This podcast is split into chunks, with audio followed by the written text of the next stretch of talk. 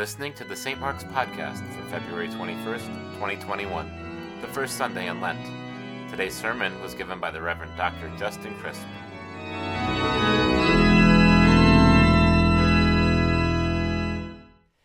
On Ash Wednesday, Father Peter gave what I thought was a really beautiful sermon that encouraged all of us to consider whether we needed a Lent organized around our traditional seasonal routines of penitence and fasting, or around an alternative, but no less ancient tradition of seeking rejuvenation, refreshment, and rest in the weeks before Holy Week. The impetus, of course, was Father Peter's observation that the past year has in many ways been one long Lent, in which we have fasted from nothing less than normal life, or at least from so much that ordinarily attends it. I loved his sermon because I have to say it was just the word that I needed this year. And also because I think that just posing the question of what kind of Lent do we need helps us get clear on what Lent really is. Lent is a penitential season undertaken in preparation for Easter, a season whose spiritual atmosphere, as it were, is an awareness of our sin and shortcomings. But there are many ways of relating to our sin. And one of those ways, I think, is unhealthy, even contrary to the gospel. And it's a particularly strong Lenten temptation for many of us, at least for me this year, as we continue to live through a season of pandemic. It's the law of self improvement. I think there's a tendency on the part of many Americans these days, particularly Americans who are affluent, to think that we need to make advantage of the pandemic somehow. We need to turn it to our use and our benefit. We need to make sure that we're not wasting our time. Because if we don't live up to the standards set by our social media icons and Instagram idols, those who tell us that since the beginning of the pandemic last year, they've meditated for three hours a day. They've clocked 500 Peloton rides. They've lost 16 pounds and taught their kid Algebra 2 from scratch. They've written a memoir and switched to an entirely organic, gluten free diet, and they now make all of their pets' food grain free and homemade at home in the kitchen. And just in general, they're living their best lives now. And if any of us aren't, we are destined to be losers or failures at pandemic life. We're going to come out of the pandemic having made just a C in pandemic life. Understand, a C is a perfectly reasonable grade. It's a passing grade, although I know in New Canaan, Connecticut, it's as good as an F. Nobody wants to make a C in the pandemic. Now, I know that nobody goes on social media, icon or not, wanting to make people feel badly about, him, about themselves by positing these unattainable goals of productivity and self improvement. I know that the intention is to give people hope, right? To give them motivation, to give them encouragement in these difficult days. But I find that for myself, anyway, the end result is so often the opposite of the self love and encouragement which is intended. It's so often self flagellation and self dissatisfaction two things which, to hear some people in our culture talk, only Christians could be guilty of producing in others.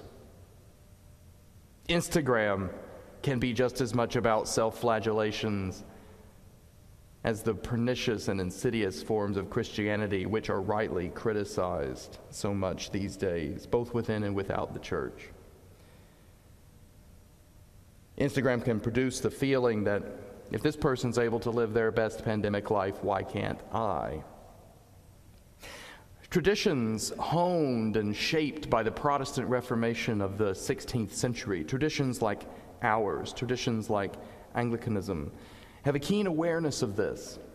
Not just an awareness, but a sympathy, a compassion for the way that human beings can get themselves locked in cycles of self improvement, desires to pull themselves up by their spiritual bootstraps and be better people, only to find in time that they've set the bar so high they cannot attain it. And this is a bar which they equate, which we equate with our own self worth even our lovableness.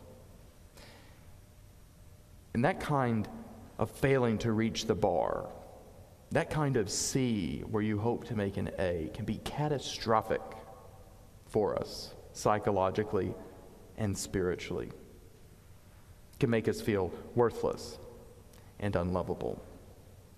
The reformers of the 16th century, people like John Calvin and Martin Luther and our own Thomas Cranmer, the first Protestant Archbishop of Canterbury and the author of the first books of Common Prayer, these reformers called this dynamic law.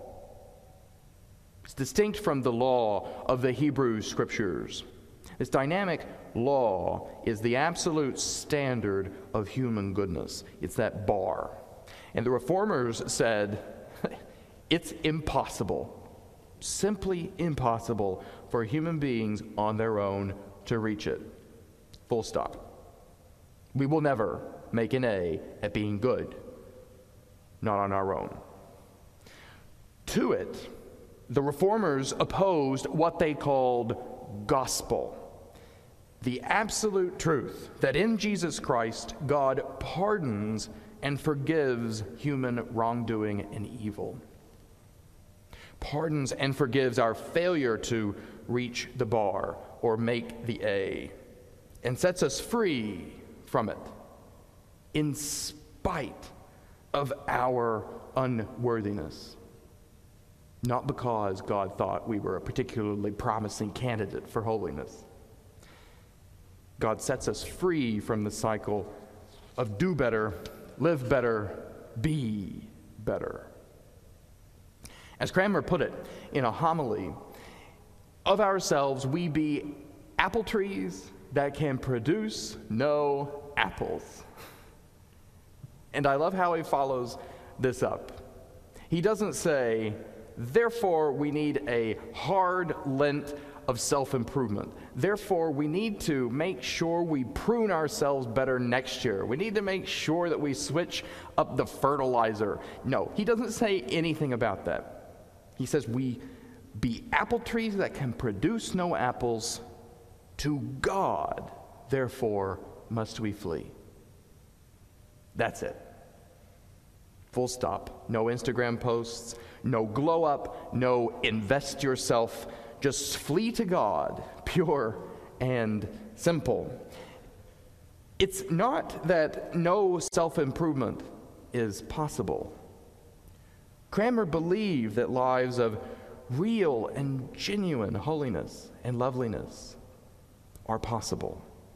He just believed that holiness followed from God's grace It was downstream from God's unearned favor and love, in spite of whatever our imperfections and shortcomings might be.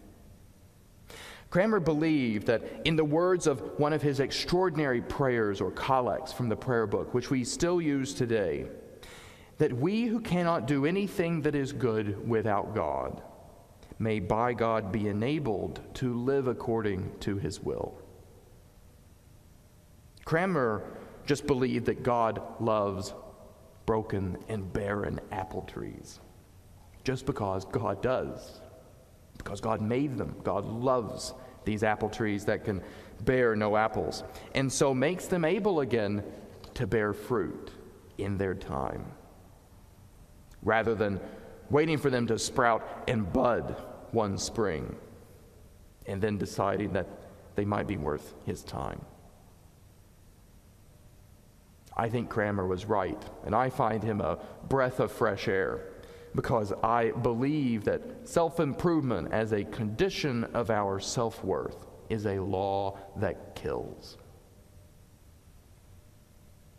The God of Jesus Christ, the God who loves in freedom, is the one whose sovereign will is, as the Apostle Paul says, the justification of the ungodly, not the kind of godly, not the on their way to godly, not the ones who did the best they could, or the ones whose intentions were okay, or the ones who were in a tough spot but weren't quite as bad as they could have been, but the ungodly, the Hitlers and the Pol Pots, the murderers and the traitors, the suicide bombers and the slave traders, all the way to those who fudge their taxes or cheat on exams or lie or dissemble or steal paper clips from the office.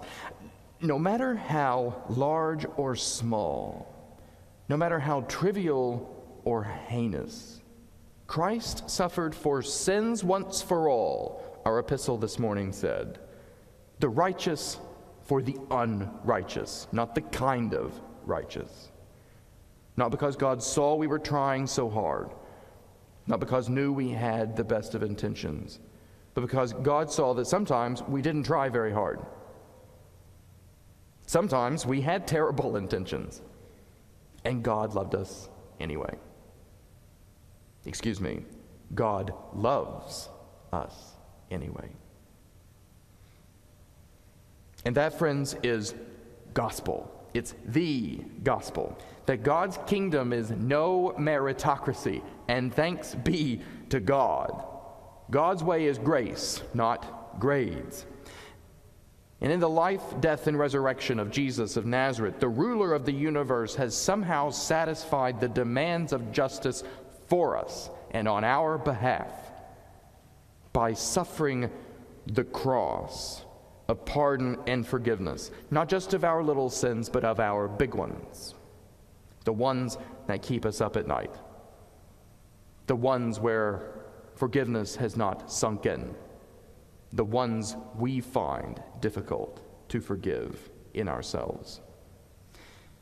And the same God has moreover established a beachhead in every human heart, a beachhead in your heart, making us, making you capable in time of lives of genuine love and goodness. Not because you need to be good in order for God to love you but just because God loves you and therefore promises to make you good. And thanks be to God, still loves you, still loves me, even when we are not.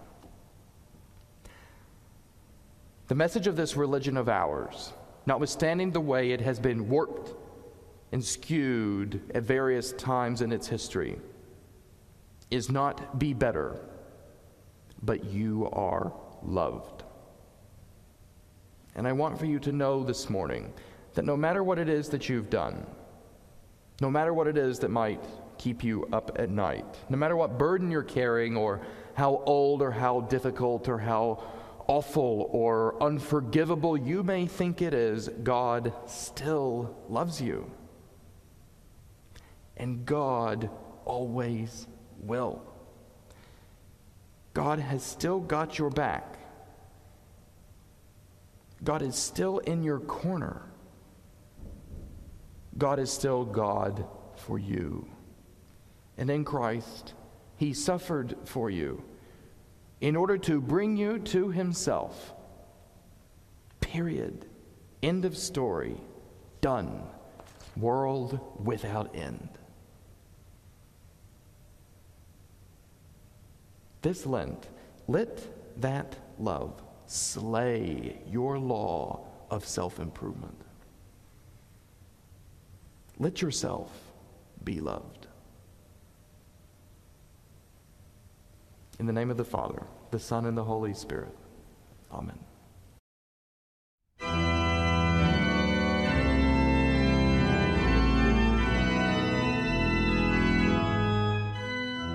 You can find more sermons on our website at www.stmarksnewcanaan.org.